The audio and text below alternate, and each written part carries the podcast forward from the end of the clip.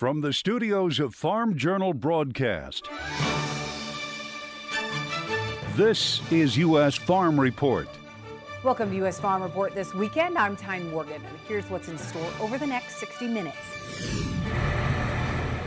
Wheat prices soared, smashing record highs before taking a nosedive midweek. Yeah, it's a combination of the global factors. We'll break down what spooked the markets.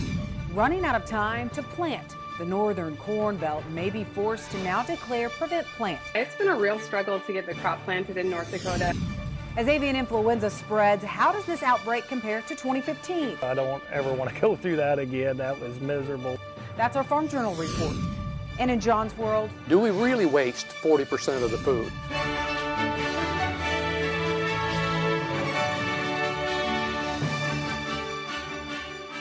Well, another weekend brings a record high for gas prices as well as diesel prices. That's as a possible diesel shortage weighs on producers' minds.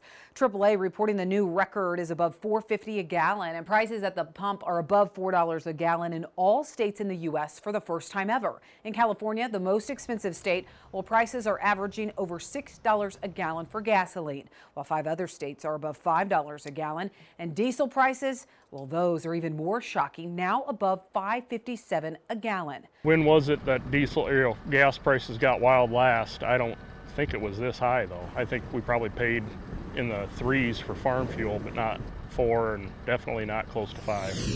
Well, Iowa is now the first state in the nation to require most gas stations sell fuel with at least 15% ethanol. Republican Governor Kim Reynolds signing it into law this week.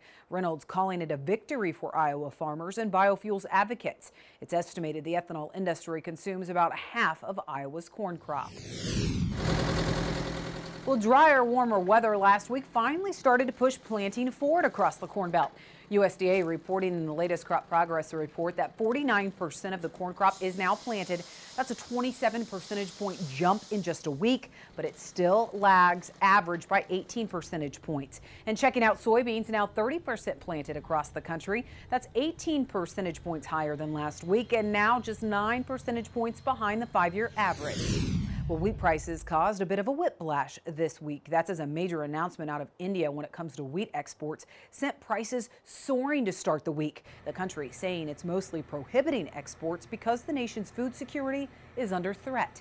India is the world's second biggest wheat grower. The country's government saying it would still allow exports for which letters of credit have already been issued and that it would consider sales to countries looking to meet their food security needs. The news, it pushed futures dramatically higher to start the week, but they did trend back down midweek. Reuters reports India's wheat crop was damaged during the country's hottest March on record, and that caused yields to potentially drop by as much as 50% in some areas of the country. The world is counting on them to export roughly eight, eight and a half million metric tons of wheat. They've so far shipped somewhere between two, two and a half million. So now that they're not in the marketplace, plain and simple, roughly five million metric tons of wheat, if they do not come back out into the export market, the world has got to find a different supplier. And the reality with the with the war going on in the Ukraine, losing the Ukraine wheat exports already, it's already making a very tight situation before the exit of the Indian market exporters, an even tighter situation. Well, drought has been the story here in the U.S. when it comes to wheat, and now many producers impacted by drought and wildfires are getting some relief.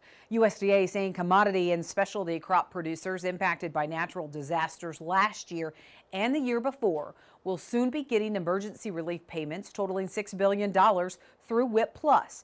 It estimates the first phase of payments will reach more than 220,000 producers. The first phase will cover losses to crops, trees, bushes, and vines. More information is available on the Emergency Relief Program website. Well, updating you on efforts to move grain out of Ukraine, Poland's ag minister is saying the war torn country's grain exports could be routed through Poland. Poland's ag minister speaking in Warsaw alongside U.S. Secretary of Agriculture Tom Vilsack. Vilsack in Europe this week to discuss with other G7 ag ministers the ongoing impacts of Russia's invasion of Ukraine. The ministers issuing a communique that included a condemnation of the invasion by Russia of Ukraine, a condemnation as well of the use by Russia of hunger as a weapon, and the fact that Russian soldiers have also been responsible for the theft of grain in the southern part of Ukraine, all of which we roundly and very specifically condemned. A recognition in that communique of the importance of frictionless trade and the need for all of us to continue a commitment to sustainable productivity. It's important and necessary to note that we are dealing with food security issues because of the disruption of grain production in Ukraine and export of grain and oils previously produced in Ukraine. The Wall Street Journal reporting the UN Secretary General has asked Russia to allow the shipment of some Ukrainian grain in exchange for helping facilitate Russian and Belarusian exports of potash. All right, that's it for the news. Well, after a massive warm up again this week, frost and freeze warnings are taking over this weekend. How long will the cold last? We'll have a check of weather next.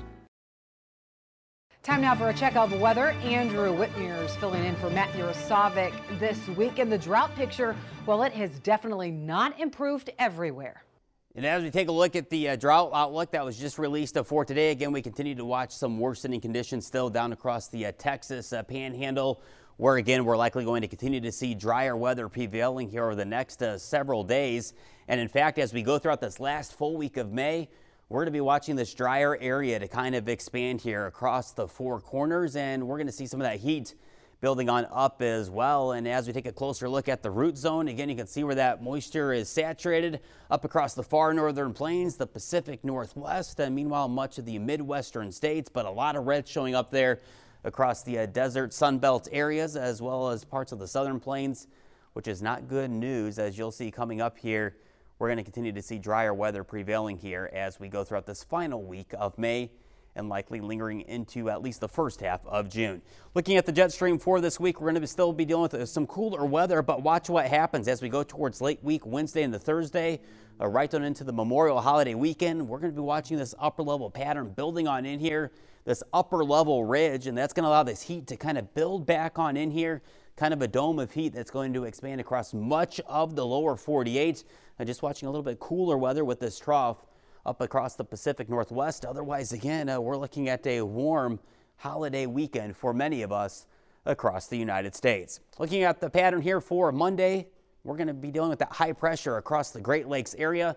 Meanwhile, all eyes on the stationary front that could bring with it a scattered shower or two throughout uh, parts of uh, Texas. And then as we go throughout midweek on Wednesday, we'll be watching cooler weather kind of prevailing with that the dip into that jet stream with that trough here. Meanwhile, again, this high pressure will continue to kind of exit the area.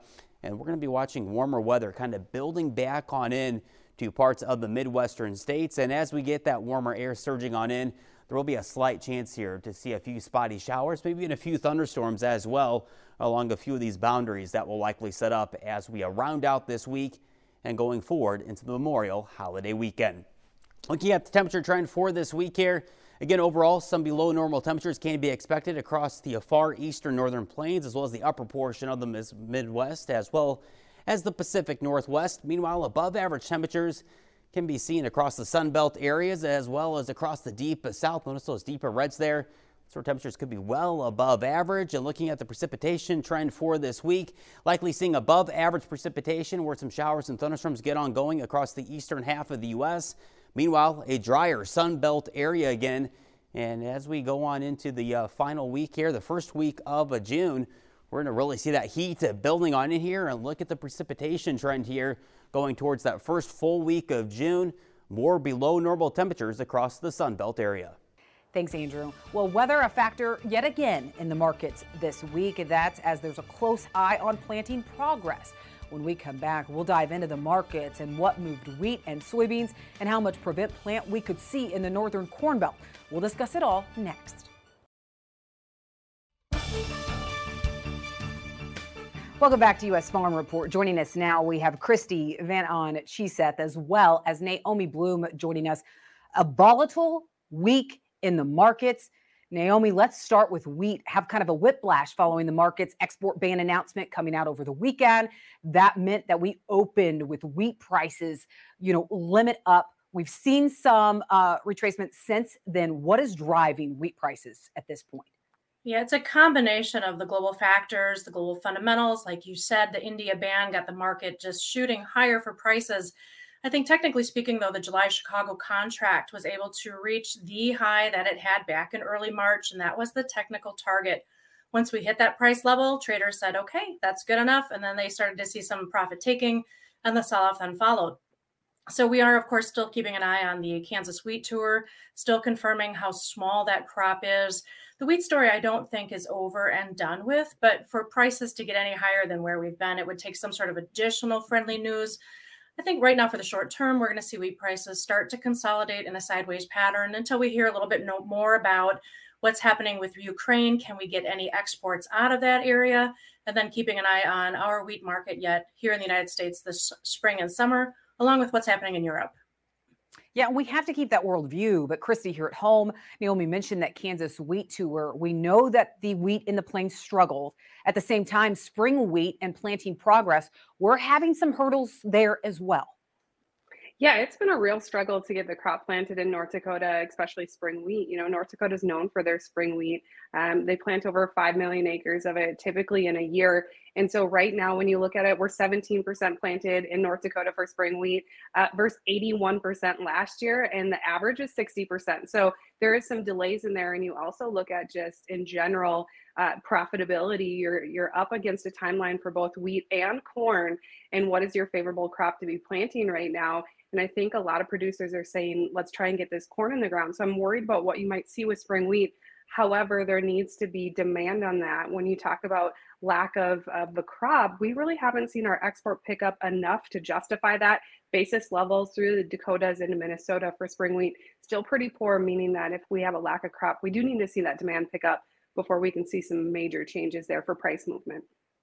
Well, speaking of that planting pace, I mean, USDA showed us farmers made significant progress last week, Naomi, doubling the planting pace. However, we are still behind. So, are there still concerns when it comes to that planting pace right now?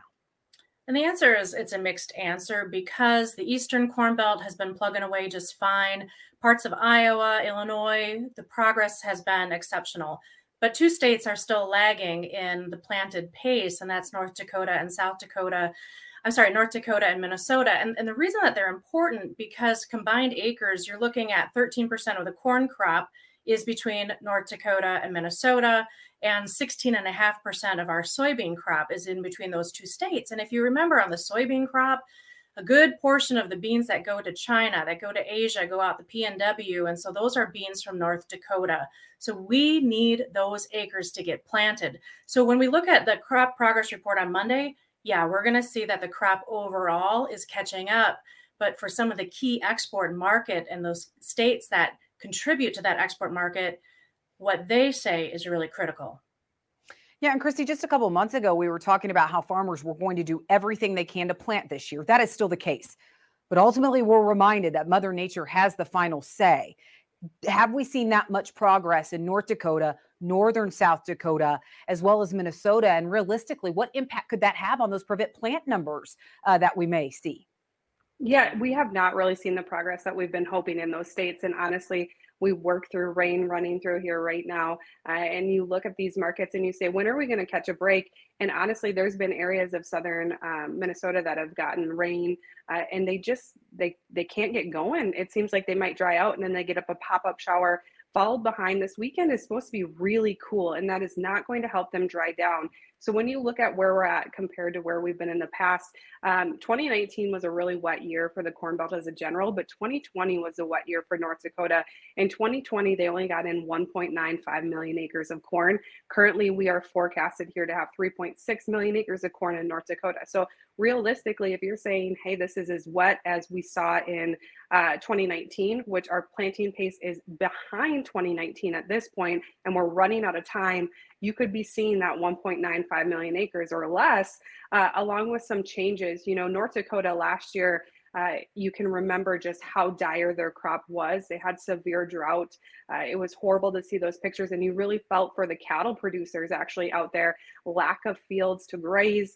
Uh, and now we have a uh, corn PP plan that you can say, hey, I'll take corn PP behind that. I can plant um, forage for feed. Well, if we do see farmers make that switch and move to more soybeans just because they cannot get the corn planted, the soybean market does not seem to be noticing because we saw some significant price increases this week. So, what is that underlying lying factor that's really driving soybeans right now? We'll ask Naomi Blohm later on U.S. Farm Report. It's time to sign up for the 2022 United Pork Americas Conference in Orlando, Florida. Register today at UnitedPorkAmericas.com and join us September 7th through the 9th.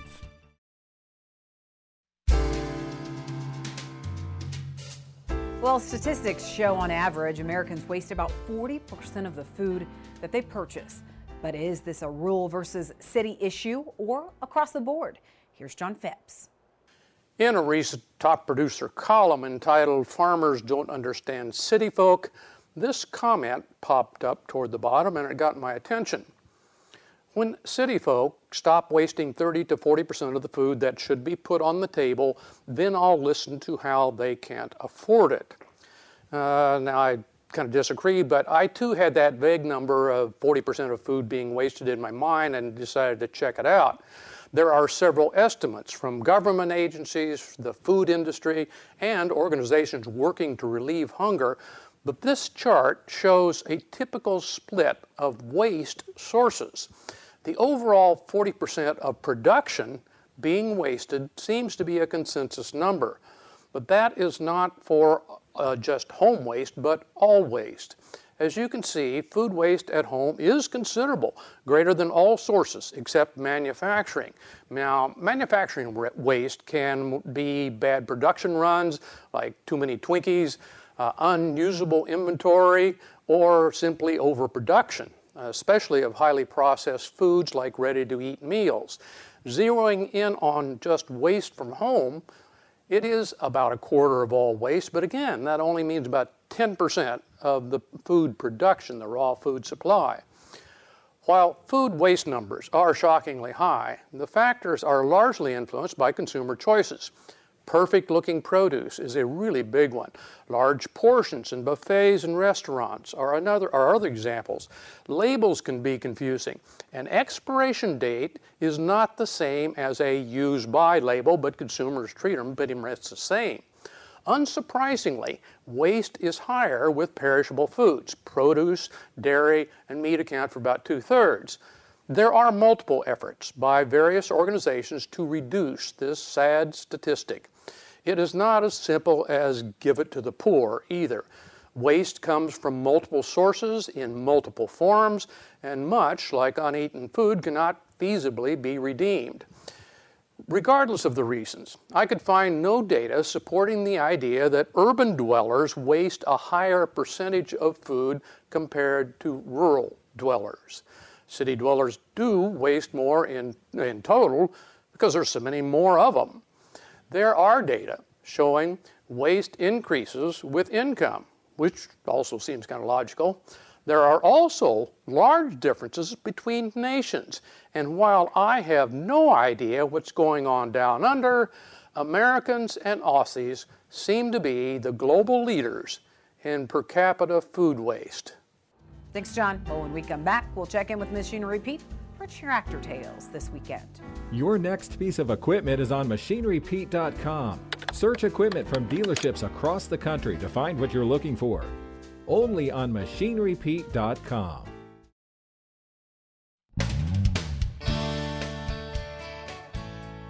Welcome back to Tractor Tales, folks. This week we're off to west central Iowa to learn about a classic orchard tractor.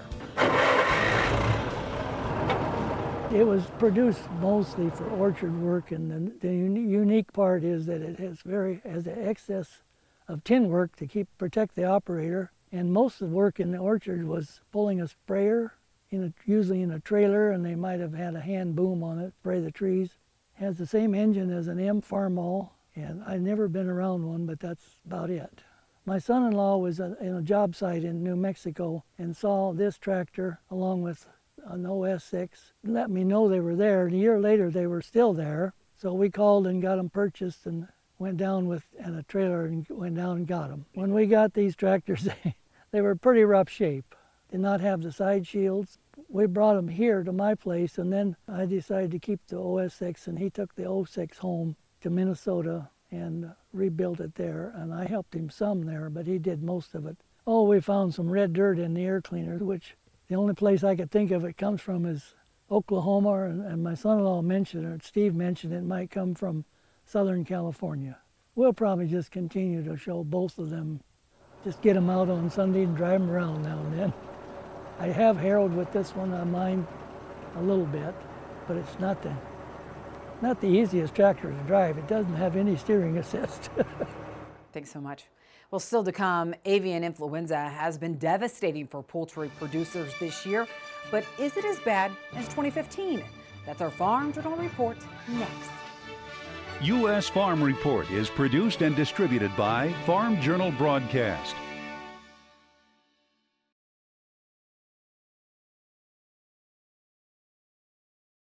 Welcome back to U.S. Farm Report. Trusted, timely, tradition. Welcome back. Well, avian influenza is hitting poultry producers across the country especially hard this spring. The good news is that it doesn't seem to be as devastating as 2015. That was the largest outbreak ever recorded in the U.S., with some calling it the most significant animal health event in U.S. history. Farm Journal's Michelle Rook joins us now. And Michelle, are there a lot of similarities between the current outbreak and what the poultry industry experienced in 2015?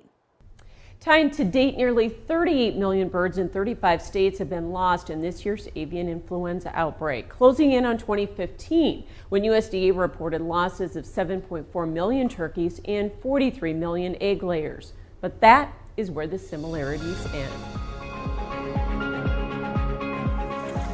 In 2015, the high path avian influenza virus was spread by lateral transmission, mostly through human contact.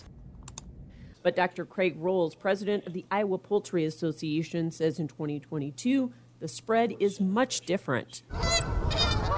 What they're seeing in this particular outbreak is that there's more direct wild bird transmission direct to the farm in terms of introductions.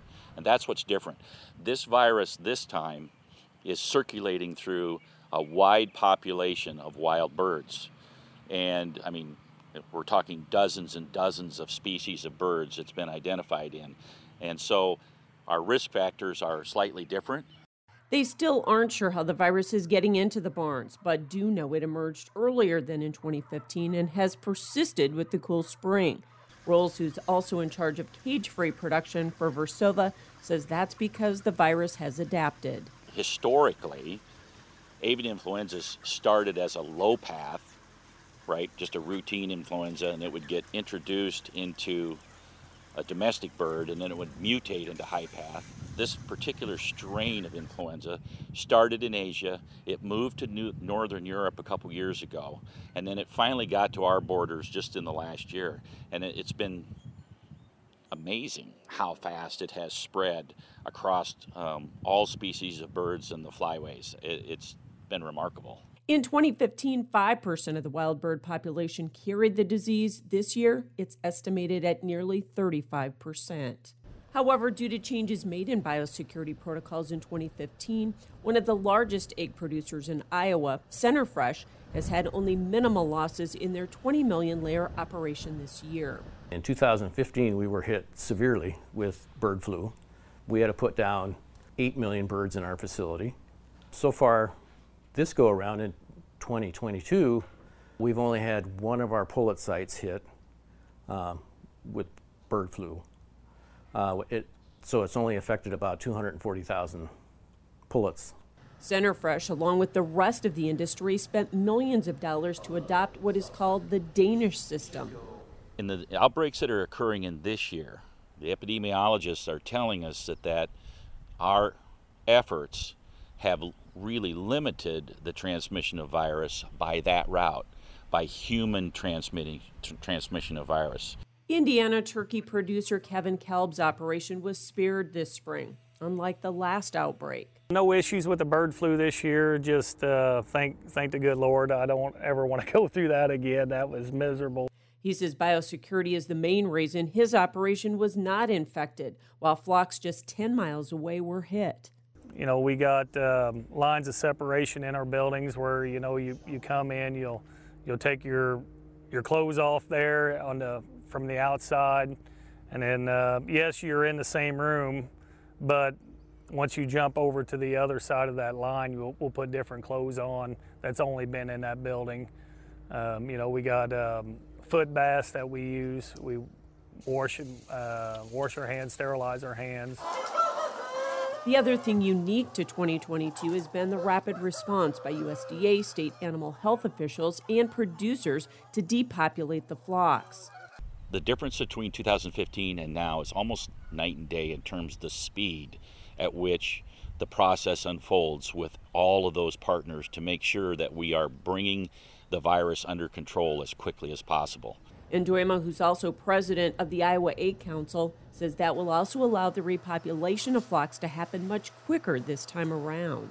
If you're fast enough and you're on top of it, it's probably three months or more before, you know, where in 2015 it was, it was probably seven to nine months before you were able to populate again. And, you know, we have some sites now that uh, by the 1st of June will be released and, and ready to repopulate.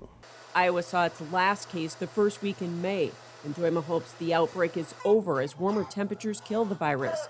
However, they can't let their guard down as there's no treatment and vaccines impact exports. There's a lot of trade issues that go along with if we vaccinate, you know, if, if America vaccinates, um, it's got to be a worldwide cooperation between all the countries because all of a sudden all these countries will throw up trade barriers so until then, he says poultry producers remain vigilant to protect the industry and their livelihoods. There's nothing more devastating, more heartbreaking than to see all your birds die.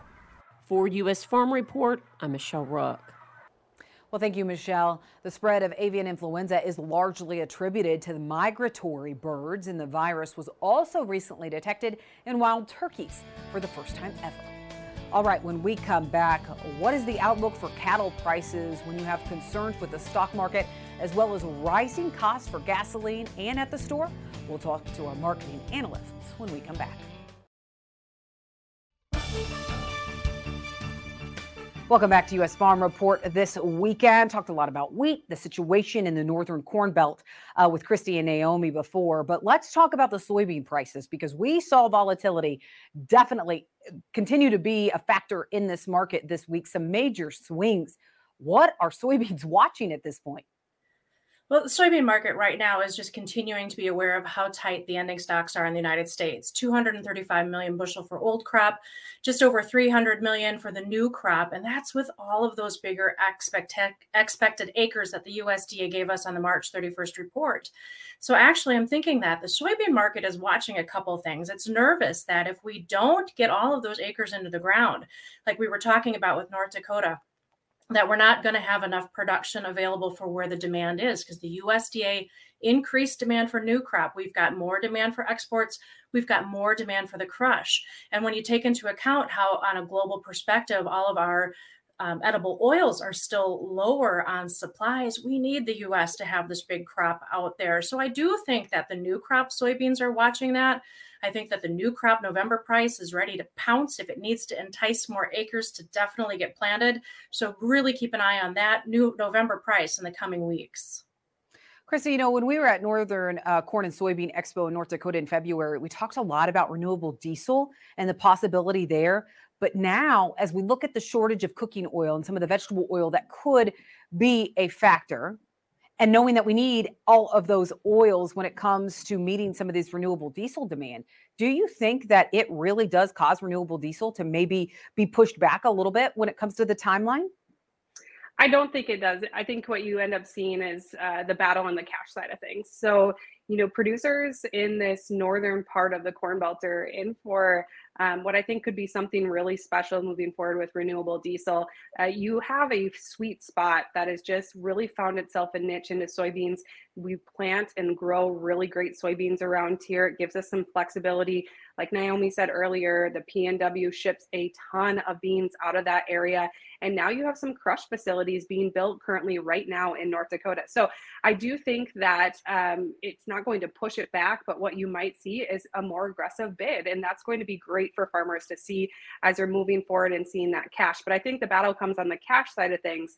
Uh, more or less than really a change in policy. But when you look at what's happening in the economy, gas prices hitting a new record, not to mention the whole situation with diesel.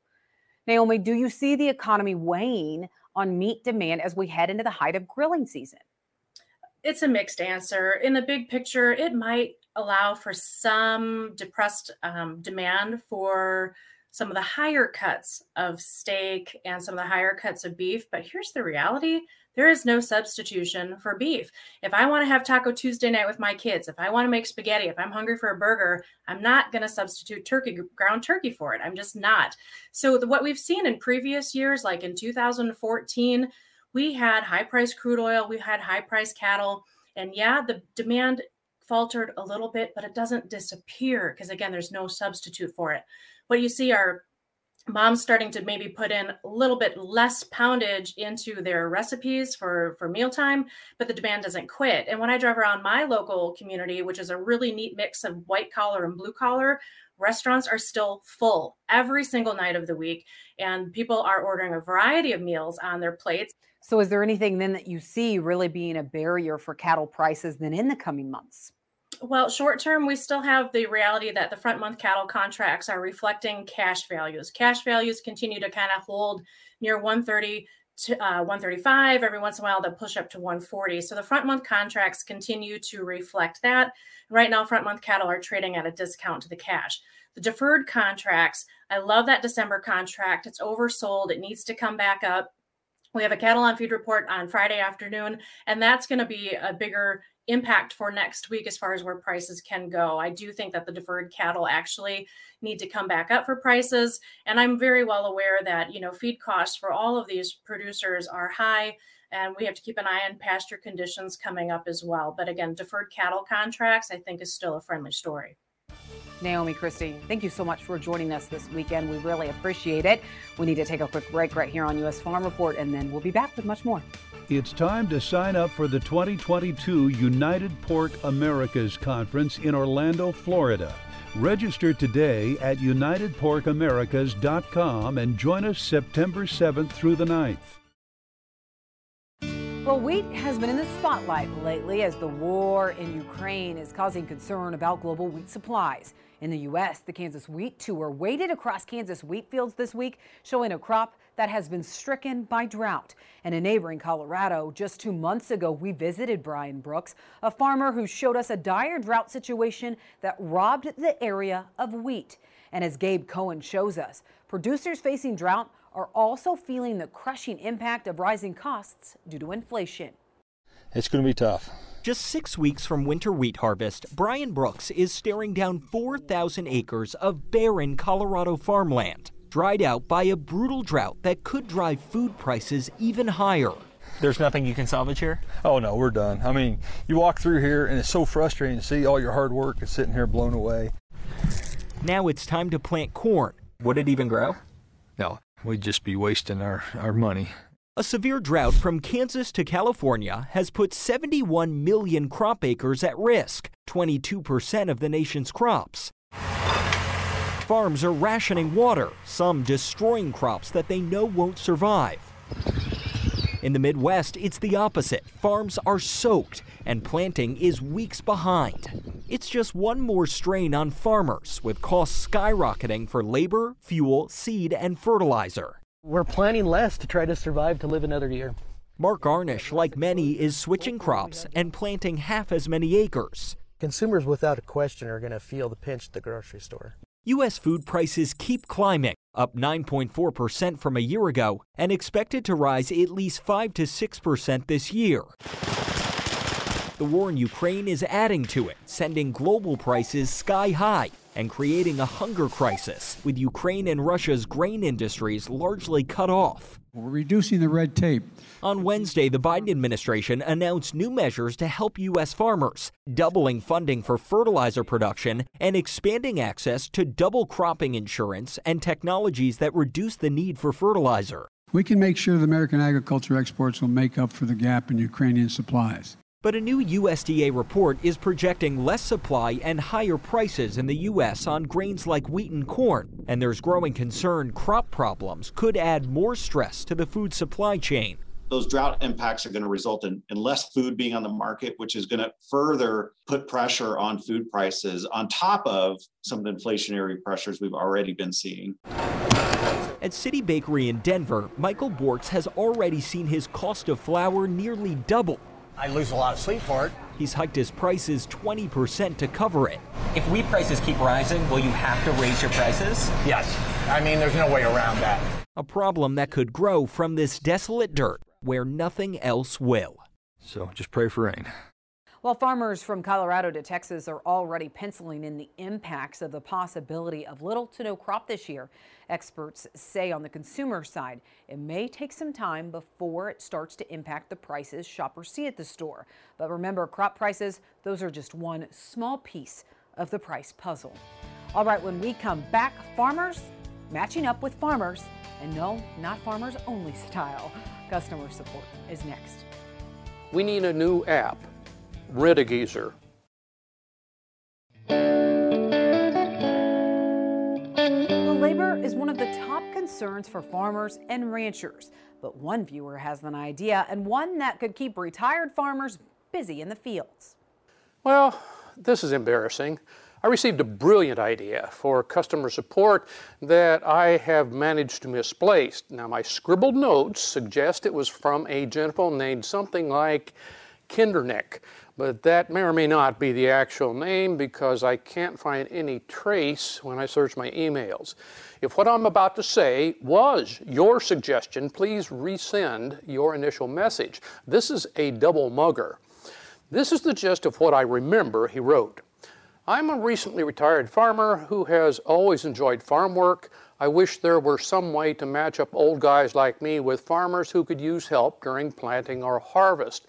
The old guys would have something to do and farmers wouldn't have to train a guy from scratch. Sir, I just realized what you are suggesting. Geezer Uber. I'm much more sensitive than I used to be to that change of life we call retirement and certainly identify with your request. Like other fortunate producers, I got to keep doing many of the jobs I loved uh, doing before because my son took over our, our, our operation. Many others did not have that good fortune. The few weeks where I get to drive trucks and tractors and play farmer, and maybe if I can manage the new learning curve, get on his new combine, are welcome sources of meaning for my life and a sense of contributing. Now, maybe it already exists, but some sort of rent-a-geezer business could make this beneficial exchange happen. Former farmers wanting to get back in the game could post our experience and our preferences about hours and travel and type of work, along with any other pertinent information, while operators needing help provide similar data about what they're looking for. Then it's just swipe left or right to get matched up. Farmers often have unique problems with retirement, and losing the feeling of being useful can be a, one of the big ones. The money wouldn't hurt either, both for financial reasons as is, and as tangible proof we still have some value. No doubt, some farm wives might welcome our occasional absence as well. Now, there'd have to be some rules about advice giving, which some of us would struggle with, however. Still, if such an app doesn't exist, I think Rent a Geezer has opportunity written all over it. Thanks, John. And that QR code will take you straight to customer support playlist on our YouTube page.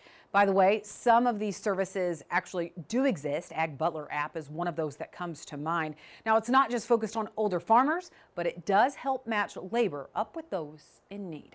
All right, when we come back, the recent derecho in South Dakota and Minnesota caused devastation for farms. And for one dairy, they had to do nearly the impossible feat. From the farm is next. Got equipment to sell privately but tired of scams and hassles? Visit MachineryPete.com and click Sell Mine. MachineryPete.com, the simple and secure way to buy and sell equipment online.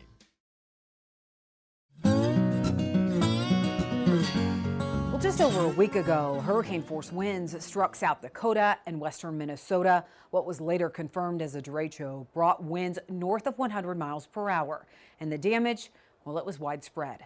Farmers are still measuring the impact from that system. But for one dairy, the devastation was quick as the storm crushed their milk parlor.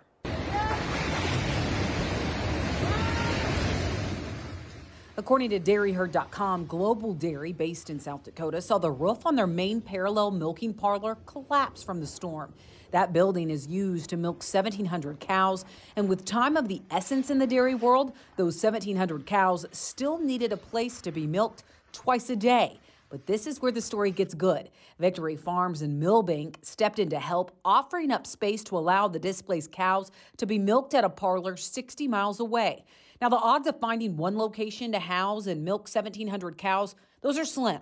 But thanks to Victory Farms, that's exactly what happened last week, and it helped Global Dairy barely miss a beat despite the devastating storm. And our reporting partners at dairyherd.com have the full story. Just go to that QR code, and that will take you straight to the story that details the devastation and what the family did to try to move those cattle last minute. All right, that's all the time we have this weekend for U.S. Farm Report. Thank you so much for watching. Be sure to join us next weekend as we work to build on our tradition. Have a great weekend, everyone.